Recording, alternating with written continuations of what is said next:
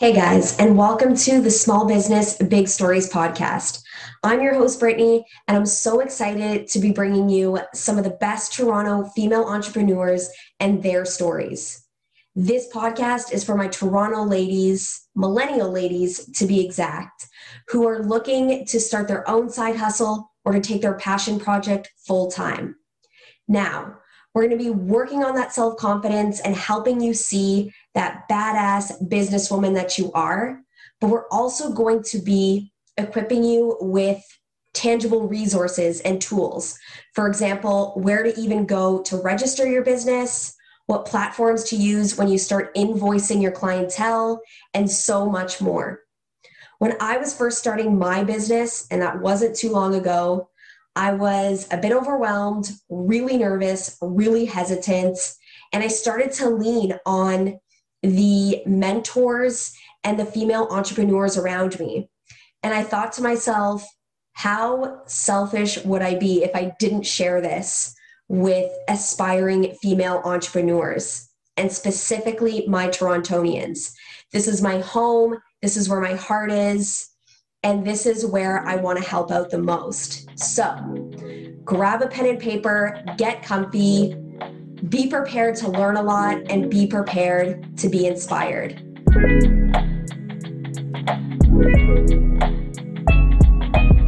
Hey, Katie, thank you so much for hopping on today. How are you? I'm doing great, Brittany. Yourself?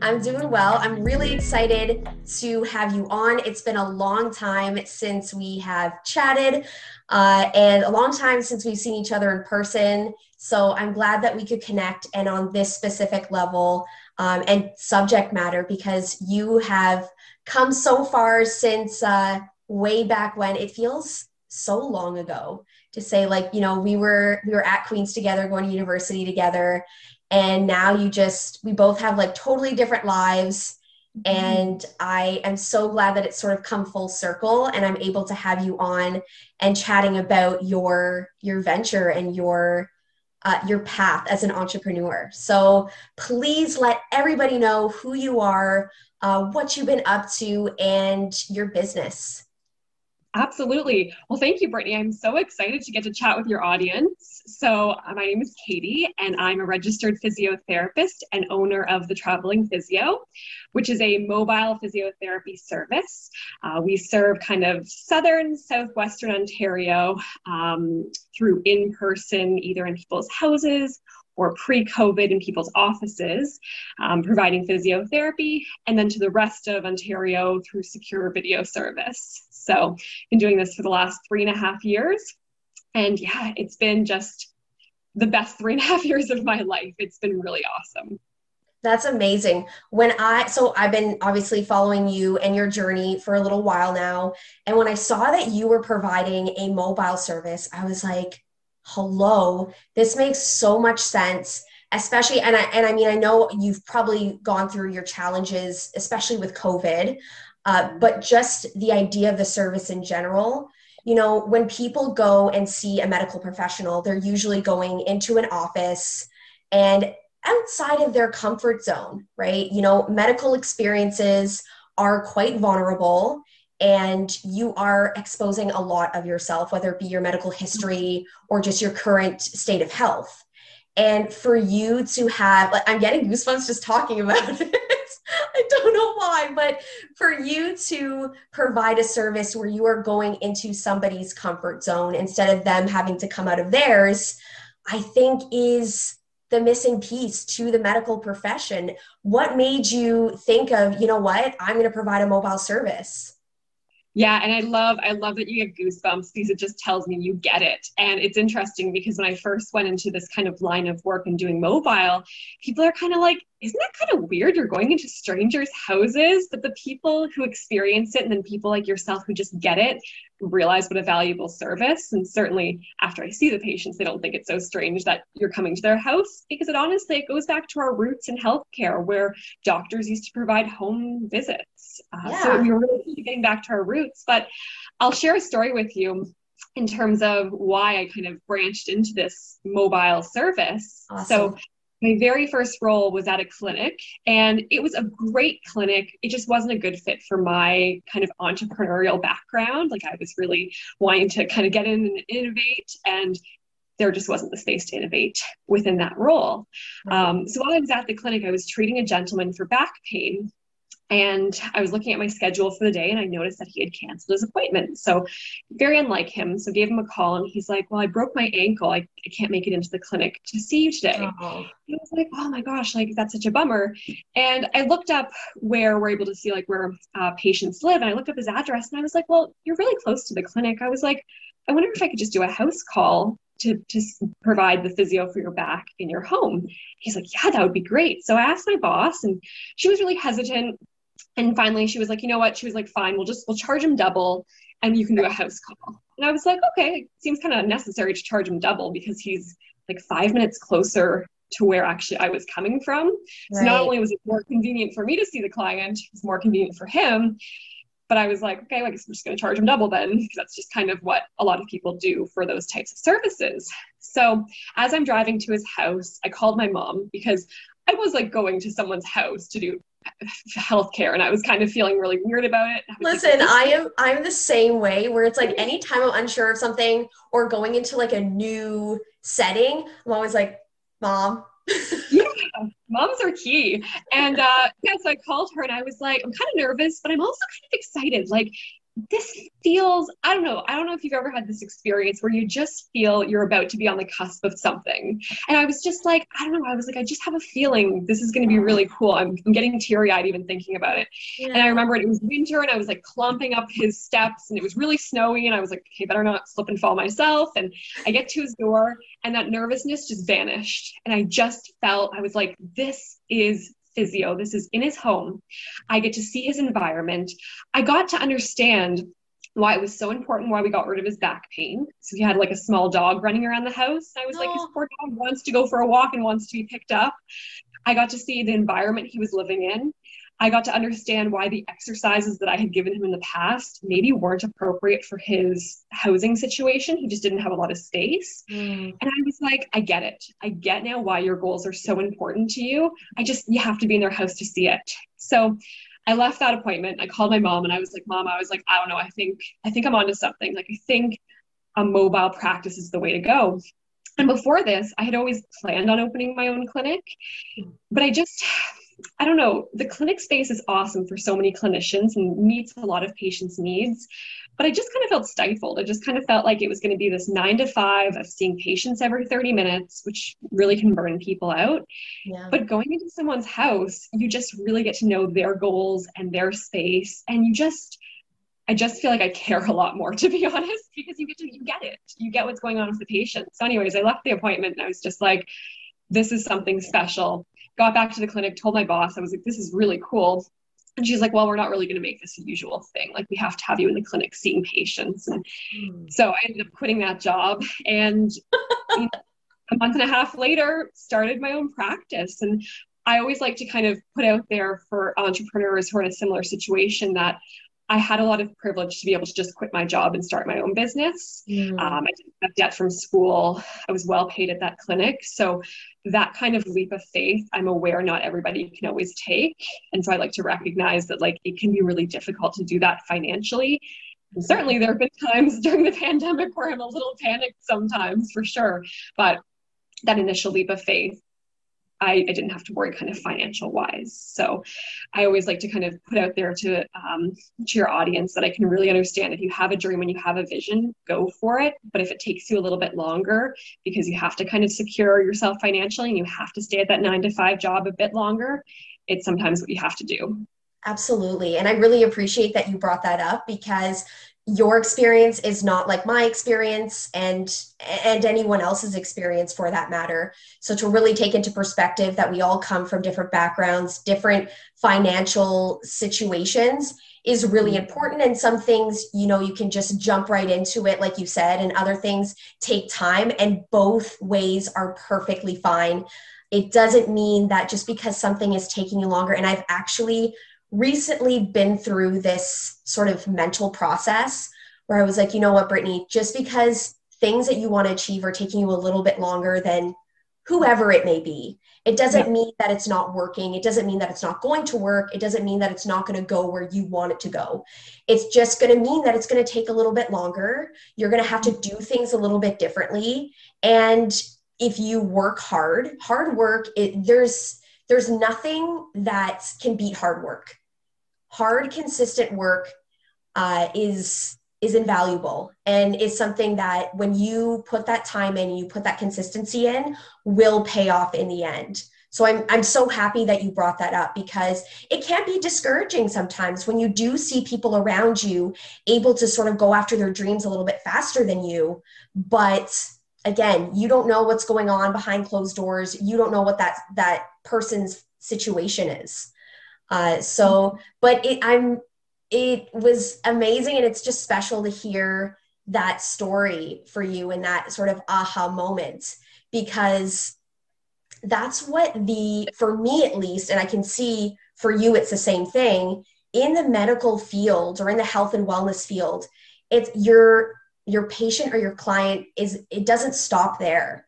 You get to know them on a level that you know maybe even like a psychology, not saying that I'm certified in psychology or, or therapy at all, but you get to know them at a pretty deep level.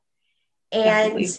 you get to see what it is that you're doing and why it is that these individuals are coming to see you, like you mentioned with the gentleman's small dog, and you know that being a, a life priority for him in, in wanting to walk his dog and just being able to do something that seems pretty, you know, typical for somebody's lifestyle but based on his injuries and his you know physical state of being he wasn't able to necessarily do. So to give him that like how does that make you feel to give clients that ability? It seriously like and I always tell patients, I cry so easily. And I even cry thinking about it now. And I'm like, honestly, if the College of Physios wants to come for me because I cry too much to my patients, go for it. But I do, I do care so much about these patients. And when you're in their home and you see like how this is affecting their lives, I remember in one situation, it was someone post knee surgery. And I was there when the family was putting up their Christmas tree and they were decorating it and everything. And I'm helping this patient with his knee. And he's just like, I want to be able to help my young kids. Like, I want to be able to lift them up and put the star on the tree and things that were important to him. And I was just like beside myself, being like, we're going to get you there. It's going to be fine. it's interesting that you brought up that kind of rapport that you build with clients or patients. Uh, we call that like a therapeutic rapport. Mm-hmm. And, you know, I found that I, I was able to make that those kind of connections quickly in the clinic. But in someone's home, you make those connections so much quicker. Like you just people are comfortable in their own space. And certainly that also draws up issues of boundaries. Like at the end of the day, I'm their physiotherapist, I'm a healthcare professional, but so I'm not their friend. So there's always that kind of boundary to draw. But it's like the therapeutic rapport you make in someone's house, it leads to better outcomes in recovery because they just they trust you in their space. That's exactly what I was going to say. Yeah, it's all about trust and like I just find when I'm in a clinic space, it's almost like I'm the practitioner and they're the patient. That's what it sometimes feels like. When I'm in the home with them, it's like, no, we are a team as we should be. We should be in any space. But sometimes it feels like when I'm in a clinic, my degrees are hanging up on the wall, I'm behind a desk. It feels very different versus when I'm in their house and maybe it's a small house, they don't have a lot of space. I'm sitting on their floor and they're sitting on a chair and I'm like, this is cool. Like I, I dig this. So yeah.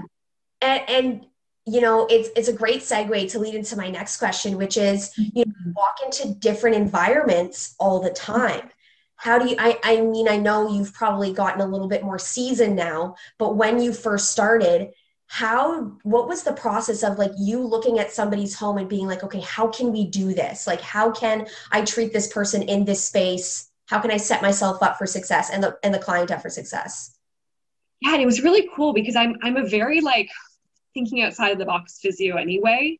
Um, it might come from the fact that I didn't come from a kinesiology background. So most physios have a kinesiology background and go into physiotherapy, and that was not my background um, at all. So I don't necessarily always come from a background of okay, we have to use weights and we have to use therabands. I use those a ton, but in the clinic, I was always looking for functional things that we could do, like what are what exercises can I give them in the clinic that they can do at home if they don't have the space, they don't have weights.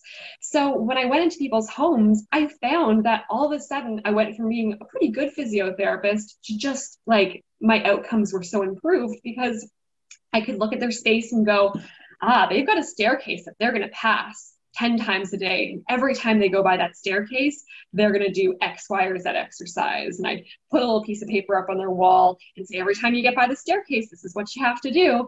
And so it just took my skills and my creativity to a new level by being able to integrate their exercises into their daily life. Because that's the thing with physio and with any type of kind of allied health rehab field. It's you're not paying the physio to touch you and that's something that can be kind of controversial within physio. You're not necessarily paying for the manipulations, for the mobilizations. You're paying for the physio's knowledge and for their knowledge to give you the exercises. And those are the two biggest things. And it's not to discount how important this is a whole other tangent, but it's not to discount how important Do therapeutic it. can be. Yes. But the exercises are key. And if the client or the patient isn't feeling comfortable or motivated or understanding the exercises, it's just not going to work out. So I find like being in someone's home, checking out the environment and being able to really figure it out, that's what was getting me the better outcomes because all of a sudden I could prescribe exercises that could meet their needs, meet their goals in their space. Absolutely. So, yeah. And yeah, I, I found the same thing because I mean, I started my business at the start of COVID and I had to get creative really quickly because everything was on Zoom. I wasn't, I didn't start off in a gym uh, teaching clients and having the ability to use machines um, and the weights that the gym provided. So I had to get really creative in thinking, you know, how can we use, for example, pieces of furniture safely for the clients to execute these movements? What can they use? I remember one time I asked a client to grab her like nylons, like the, you know, stockings or whatever that you could wear like with a skirt yeah. to use as a resistance band. And she's like, okay. Amazing. I've never thought of that. That is awesome. I love that. Yeah. yeah. And without the opportunity, I mean, you know, COVID again, and I will say this time and time again, it brought so many struggles. But mm-hmm. I mean, like you and I have experienced going into people's homes or do or doing things virtually opens up this other side of your thinking it sort of unleashes that other side of your brain and thinking, okay, how can I get creative in a field that, not saying that like, you know, fitness or physio isn't creative, but it's just, it's not known for that. It's not like you go to a gym and you use these machines or you go to physio and you're taught these specific movements per se for this particular injury. Uh, but when you when you have you know a limited sort of amount of resources that's when you really elevate that creativity. Exactly. And i found that during covid like i did for the first few months i shifted to completely virtual. Yeah. and that's where i really made that kind of that kind of aha moment where i was like how come my patients are getting the same type of outcomes virtually as they would be if i was in person? Like maybe it's not what I'm physically doing to them. And, and, certainly there is a role for hands on treatments. And for specific patients, I do a lot of manual work. And then for others, we're strictly exercise prescription. But virtually really helped me kind of make that aha moment of it's it's what the patient does with the information I give them and the exercises. And it's also their creativity. Like I'll have patients be like, like this movement feels really good. And when I do X, Y, or Z, it seems to help me. And I'm like, awesome, you just created a new exercise. Let's give it a name and I'm going to go and give it to other people. So, so funny because I do the same thing. Yeah. Clients, you know, have the ability and they want to be given that opportunity too, right? To work in as a team. And mm-hmm. when they have taken what you have given them and created something of their own, I feel like that is just the most empowering thing that you can give them. It's like they are at a level of understanding where they're understanding and becoming more aware of their body and what it's capable of. And you're like, this is why I do this. Totally. And I love that word empowering. For me, I think my practice is about empowerment, it's about knowledge, and it's about hope. So those three things, if I can empower someone, if I can give them the knowledge to a advocate for their own health and also to have the knowledge of what's going on, and then the hope piece, because a lot of times in healthcare we can't give people hope but if I can say to someone, We may not be able to get you pain free, but we can get you to the point where you can move well enough to do X, Y, or Z. That's huge. Absolutely. And again, great segue um, to advocacy and in the medical field as well. So, what has been your experience so far in physiotherapy and having to advocate for some of your clients? Have you have you encountered that so far? What has that been like for you? Yeah, it's and again, I might get teary eyed here because it is advocacy is huge and people need someone in their corner that they can trust and that genuinely cares for their well-being and it's so frustrating that we need to do that and Absolutely. it's not to say that other healthcare professionals don't care i think we all go into this profession caring i think there's a lot of burnout and i think there's a lot of pressure on certain members of the healthcare community to see patients really quickly and to not have time to listen to their full story. And that's one of the reasons that drew me to physio is that I could use my education background, my science and healthcare background, and then just get to have time with people to listen. And it's like their stories and their difficulties you just want to help. And whether that means advocating for a certain test that they need, advocating for a different type of treatment, like advocating their insurance company for more funding. Like it just, it doesn't really end the advocacy piece. And it's frustrating that we have to do that to such a great extent. And it really hit home for me. I was having my own medical difficulties and I was talking to my primary care practitioner and I was not feeling heard. And for the first time, I felt like I had to advocate for myself. And I left the appointment so frustrated because I was like, I advocate for my patients all the time. And in that moment, I couldn't advocate for myself. And I just, I was crying and I was so upset. And I was just like, this is what my patients, I get teary eyed thinking about now. This is what my patients deal with. And like, I, I, it made me feel really proud that I could sit in this role and not only help them as a physiotherapist, but also as like an ally and an advocate for their medical journey. So, yeah, the healthcare system in Canada, we're very fortunate. There are a lot of amazing things. Absolutely. But it is a system where I really find consistently a lot of healthcare practitioners just don't have the time to listen and to really get to the root of the problem. And there's a lot of band aid solutions. So I think physios have a really important role in that we get to spend so much time with our clients, you know, 30, 45, 60 minutes. We get to learn their problems, we get to really assess and diagnose what's going on, and then we can advocate for them. So there's a huge role for advocacy and you can tell I'm very passionate about it, but I also get very tired. It's it's a role that we shouldn't have to take on, and it would be really nice if if that could be improved over the course of time. I I totally agree with you. I've experienced that myself where yeah, I just wasn't feeling heard and I could feel that frustration build up and I can only imagine, you know, what others feel on a regular basis and that just you know, adds to the mistrust that people feel towards the medical system. They don't feel like there's a ton of people right now, and I mean, I know we could talk at length about, you know, the COVID vaccines and why people are so they don't trust what is going on right now and they just think you know and these are just things that i'm hearing and not necessarily my opinion but just you know big pharma's taken advantage and this is just a big money making thing and or I'll, you know I'll wait a little bit longer you know for for you know more people to get vaccinated and then maybe I'll go get vaccinated. And that is just all based on again mistrust of the medical system. It's not just you know general practitioners or physiotherapists. It's like the medical system as a whole where people, a lot of people feel like they don't trust what they're being told.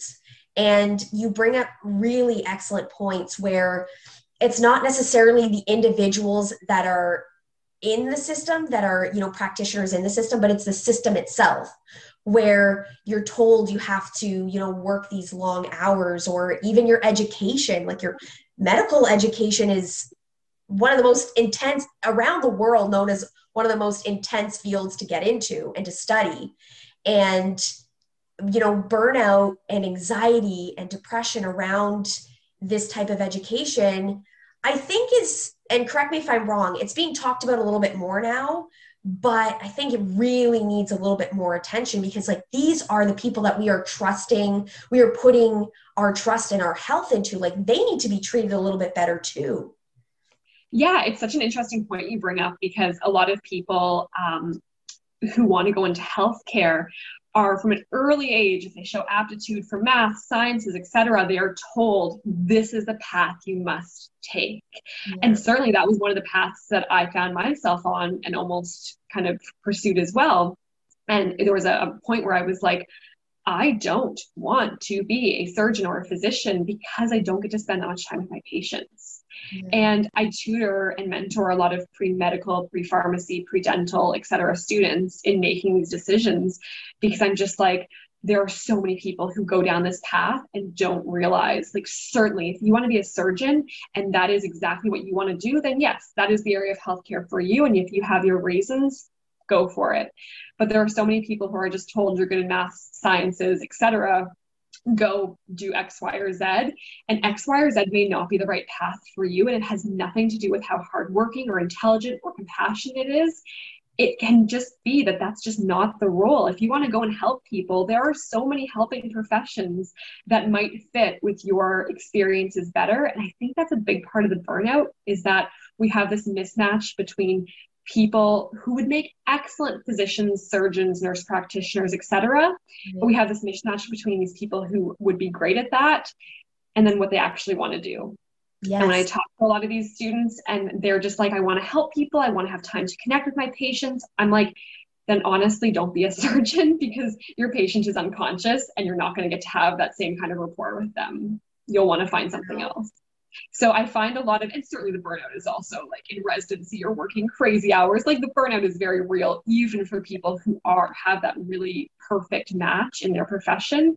Yeah. But yeah, it's a big problem that from an early age people are told to do X, Y, or Z when really there's a whole alphabet of choices within healthcare to choose from. And they're all equally valid. You need to be equally hardworking, intelligent, compassionate, but you need to find the right fit for you. I wish I had you when I was choosing when I yeah, when I was choosing my post-secondary education. So, you know, going to Queen's was definitely a, learning experience for me and it wasn't the best fit for me. And I learned that, you know, 2 years in, but before going to Queen's, I was like this is a really well-known prestigious school and it's really well known for their law school and i wanted to practice law. And i remember one day i was a part of the pre-law society at Queen's and an alumni came in and she said listen you don't just wake up one morning saying that you want to practice law. This is a grueling field. You will work 70 80 90 plus hours a week.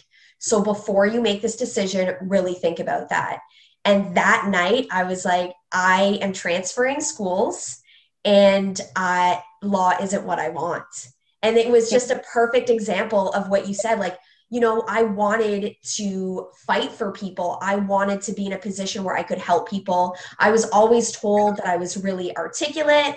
I competed in so many like speech competitions and did all the things that would show people this would be the path that I would go down. And I was cur- encouraged to go down this path. And then finally realizing that I still want to help people, but maybe this isn't the way that I want to help people. So, yeah. Yeah. It's it's so key and it's like again, I work with so many different students in these kind of capacities, and some of them, right from the get go, their reasons for why they want to become X, Y, or Z is so crystal clear. And I'm like, you've got this. Like, this, we're going to work together. We're going to make sure you get into this program. But then there are others who are more like me who have always left so many doors open, and they've left so many doors open because no one job is going to likely fit and fulfill all of their needs and take into account their past experiences and skills. And it's those people that I'm like, are you sure you want to be a surgeon? Because when you are a surgeon, you are only a surgeon. This is what you do. Not always. You can be a researcher, you can be an academic, but mostly you're a surgeon. Right. Like, are you really sure that's what you want to do? Because it can be very isolating and lonely, and it's very technical and it's very cool. But you have so many other hobbies and passions and things you love to do are you sure this is the right route for you? And i like to think i've saved a lot of people from making choices that maybe weren't in their best interest and honestly weren't in their patient's best interest because there's a lot of surgeons that i talk to that i'm like if you could go back what would you do? And there's so many different things they would have picked instead. And i'm like isn't it a shame that now you feel like you're stuck in this profession that so many of us hold up on a pedestal? So yeah and I mean, there's always time. There's tons of people that are proving that age is nothing but a number and have being in a career for X amount of years is incredible and it's been a learning experience but then they decide you know what i'm going to do my own thing and i'm going to go in a completely different direction and that's amazing too because you know when you go through these life experiences they're all about that's why i don't believe in regrets I believe that there is a lesson or lessons to be learned in every experience. And sometimes things that you learned in one field, you're able to transfer those skills and go into something completely different. I was speaking to a wonderful woman uh, who I had on the podcast where she worked in the the bank the bank field and she was working more in uh, can't recall exactly which department, but it was more in banking and she took those skills. She said she took the skills the people skills that she learned from that position and she took that and transferred that into her photography business and the way that she carried on a dynamic in a relationship with her clients in that regard. So yeah i i think that you know to feel to feel stuck is an unfortunate situation but if you really want to and this may take time it, depending on you know your financial situation or just your current lifestyle it may take time to make that transition but if you're feeling stuck there's a way out there there's always yeah. a way out and I talk to patients about that all the time. And I feel like I'm a little bit of like a quasi career counselor. My dad is a guidance counselor, so I feel like it's just rubbed off. And you know, a lot of my patients are in positions where they they could leave their job financially and find something else, and so many of them have, which is really cool. And I'm uh-huh. always really just like, proud because I'm like, you go, people. Like it's good. Like if they're able to make that jump, don't stay in something just because it's prestigious and you make a lot of money and you, yeah. you work so hard. If you're not loving it, leave. And that's been the biggest learning curve for me. Is like I always growing up, I never thought I would start my own business. And I've started a few little businesses over the years, with this being my biggest. And it's just like, I never thought I'd be a physiotherapist. That was not on my list of potential career options. And you, to, you got your Bachelor of Education, correct? Yeah. So I kind of, I had kind of a couple of different paths and you know, I teaching was certainly one, medicine was certainly another, maybe a psychologist. Like these were kind of paths that I had left open and I had the options to pursue all of them, which was again so privileged and awesome. And I was sitting in a physiotherapy clinic and I remember turning to my mom. My mom's one of my best friends. She's just always she just comes up with stories and I turned to her and I was like, you know, I was like, if I was a physiotherapist, I don't know if I'd ever work another day in my life because I would just be in healthcare, which I love. I'd have the scientific knowledge, which I love. And I'd be an educator for my patients and a knowledge translator and being able to take all this medical and healthcare jargon and translate it for them so they could appreciate and understand what was going on. And that was another light bulb moment where I was like, I think maybe this is what I want to do. And clinic space is not necessarily for me, at least at this point in my career. always got to leave opportunities open. But certainly, I always encourage people like if you have a dream and a goal, whether it's for your main business, whether it's for your side hustle, which I love that word side hustle, like you just got to find what you love. And if you can make it something you can do yourself, it's just so much better. Agreed. Well, let's get into our lightning rounds. I know that we can go on and on and on. I love this. I love our field. Like, I love the health and wellness field. I love that we've had sort of similar aha moments of, you know, how we're able to really interact with our clients and on such a deeper level and having, you know, your mobile service and you know, unveiling this whole other aspect to physiotherapy. For me, when I was, when I first heard of physiotherapy, I was like, okay, so you go to a clinic and they help you, you know, sort of rehabilitate. And then as I got into the fitness industry, I thought, well, how will that transfer to getting them back into not necessarily back to, but bettering their overall function and movement patterns. And then when I came across what you were doing, I was like, oh, this is totally transferable. And now I have a better understanding of physiotherapy. So, actually, before we get into the lightning round, because this is, you know, this is something that I'm really passionate about too, and understanding how uh, medical, different medical fields cross paths and mm-hmm. sort of intermingle. And I would love to get sort of a better understanding because I think when people think of physiotherapy, they think, okay, when I get when I get injured or when I have a particular surgery, I will go to the physio to rehab and to do sort of, you know, some movements on the table and then they'll send me home. And then like can you give us a little bit of a better picture as to like what physiotherapy is so there's no misconceptions? Because I was very I was all about the misconceptions, to be quite honest. And physiotherapy is going to look so different because our field is huge. Like we, there are areas that I'm still like, oh, we do that. That's amazing. So it is a huge and broad area, and I'm only one physiotherapist, and I practice in a very different way than other physiotherapists. So I treat orthopedic, um, pregnancy, pelvic floor, and pediatrics. Those are kind of my focus areas. So we do an assessment, we figure out what's going on. Um, that's very like people moving around, seeing how their body moves. A big part of it's asking questions and asking the right questions so that they get to tell their story and that the patient can give you so much information to kind of lead you towards a diagnosis um, of what's kind of going on and what maybe caused the problem to begin with.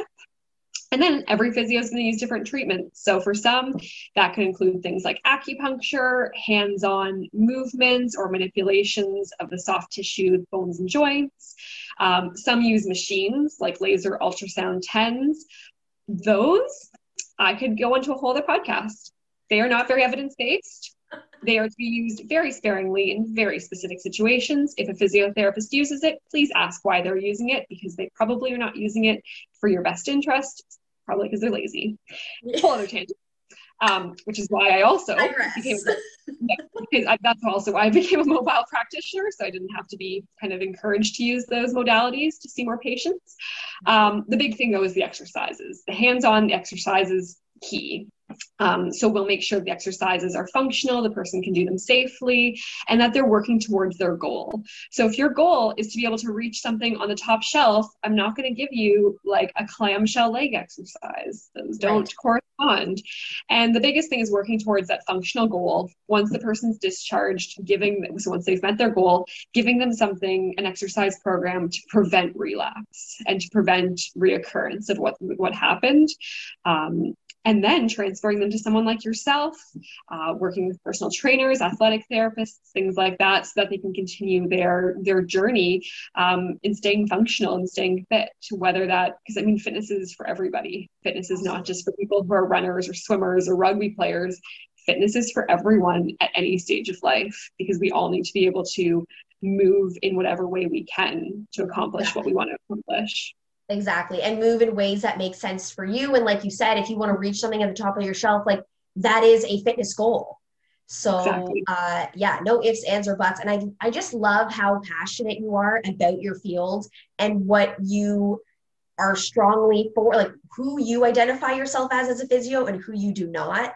And I think that's really powerful. That level of confidence is really powerful when you are in a field such as yours uh, because people, yeah, it, it adds to the trust. It adds to the trust element, and people people just want to know that they are going into the hands of somebody who is you know has the people skills of course which i can i can really say you know coming from the education background i think that helps us. And uh yeah and just working in the in on that level of you know teaching and educating i felt that really has come into play for me. And you know just speaking on a level that makes sense to someone like you mentioned before all of that combined to to really build yourself up as a trustworthy medical professional so i am just like like let's make an appointment because i am I am all ears. I am all for you. And that this is what it's all about, right? For for you to be an individual that can provide a well-rounded experience for a client. It's not just medical, it is way deeper than that. And uh, and yeah, like I said, we can go we can go for hours talking about this, and we can definitely schedule a part two to this. Don't you worry. But uh, in the meantime, I'd love to get into our lightning round and uh, and yeah, and get to know a little bit more about you and about what you do specifically. So, and sort of your opinions around the medical field, which I know you're not shy to share. so, here is the first question for you. Um, one to three elements that you feel people need to focus on when it comes to their physical health. So, mental health trumps all more than physical health. Mm-hmm. So if your mental health is not taken care of, your physical health will never get to where you want it to be. Mm-hmm. One to three elements. Okay. One to three. Balance. Yeah. Balance in your life. So again, um, enjoying those good foods that you enjoy, enjoying, you know, hanging out on the couch with friends pre-COVID. Um, fitness has to be part of that lifestyle. And three, find something that you love. So fitness doesn't have to be going for a run. It can be something that you enjoy. That's so yes. key. Thank you. Amen to that because you know, it is really important for people to know that just you know what makes you, your friends really happy in their fitness journey may not be something that's going to make you happy in yours definitely so love that you brought that up okay second question um, what a lot of people may not know about pelvic floor training or pelvic floor physio. Uh, this is a, still a little bit of a mystery. Look at you and the skeleton. For those who are listening through Spotify or Google, uh, Katie has a skeleton of your pelvic area. Uh, for those YouTube followers, just just pay attention. oh my gosh, I'm so excited we get to talk about this. Okay, pelvic floor. This is something people should know is that when you are pregnant, postpartum, or any time in your life, peeing when you sneeze is not normal. It is typical, it is not normal. So please reach out to a pelvic floor physiotherapist to get assessed and diagnosed for why that's happening. Amazing. Thank you for that, just like that really short, sweet synopsis. that's great. I'm sure if you say that. Sorry, what were you going to say? We could do a whole podcast on this. But yes, that is the number one thing where I'm just like, please, people, stop thinking it's if you lift a heavy weight, if you just had a child, whatever situation, peeing is not normal when you're not trying to pee. So, okay, we'll really, again, another good podcasting idea because I am very much involved where I did start to become involved with the powerlifting uh, industry and and field and method of, of training and there is a lot of controversy surrounding that, lifting heavy weights and peeing on the platform. So we will save that for a whole other podcast episode, which I would love to delve into. Uh, yeah. But really good to know that it's typical, but not normal. You got it. Cool. Okay. Third and final question. Okay. And this is coming from just a, a, a side that's a bit curious. So, do you see yourself becoming like a professor or a teacher in your field? Oh, yes. I think so. I would love to do that. It's such a long journey to get there, and it means having to decrease how much I see patients. But yeah, yeah that is definitely part of the future plan. As long as I've known you, Katie, honestly, you have always had the tone, had the presence, uh, and just the vibe of a teacher. And it's hard for me to see you not, I mean, you are technically teaching every single day. You are providing your clients knowledge every single day, and that is a form of teaching for sure. But that's why it just, you know, brought up this level of curiosity for me because I was like, would she pursue her PhD and become a professor? Because it's just, it comes so natural to you. Yeah, and it's definitely it's it's balancing life and uh, with all the other kind of things we have going on, and it's balancing a business which people can appreciate, but it's also figuring out what area I want to research because I've got so many different areas that I want to pursue for a PhD. It's like I got to nail these down and figure out which is going to be the most impactful to to my field. Is what what how can I how can I help the most with my research? So absolutely, absolutely. stay tuned for that. I think that's coming down the pipeline. Awesome. Well, I'm really excited for you. Thank you so much for your time. And thank you for all these other podcast ideas that we'll probably come to again and revisit. And I'll, you know, be calling you up to record because you have you have so much to offer within your fields. You as just an individual and hopefully a official educator, maybe possibly again, or pursuing that PhD. But for the time being, where can people find your service? Absolutely. So, um, the easiest place to connect with me for social media would be traveling at Traveling Physio. It's traveling with one L, uh, or on Facebook, and then online just www.travelingphysio.ca and I'm always happy for people to reach out with any questions. I love to talk about my profession, so always open to questions. Incredible. Well, thank you so much, Katie. Have an awesome rest of your weekend, a great week, and I can't wait to chat soon. Sounds good. Take care. Bye. Bye.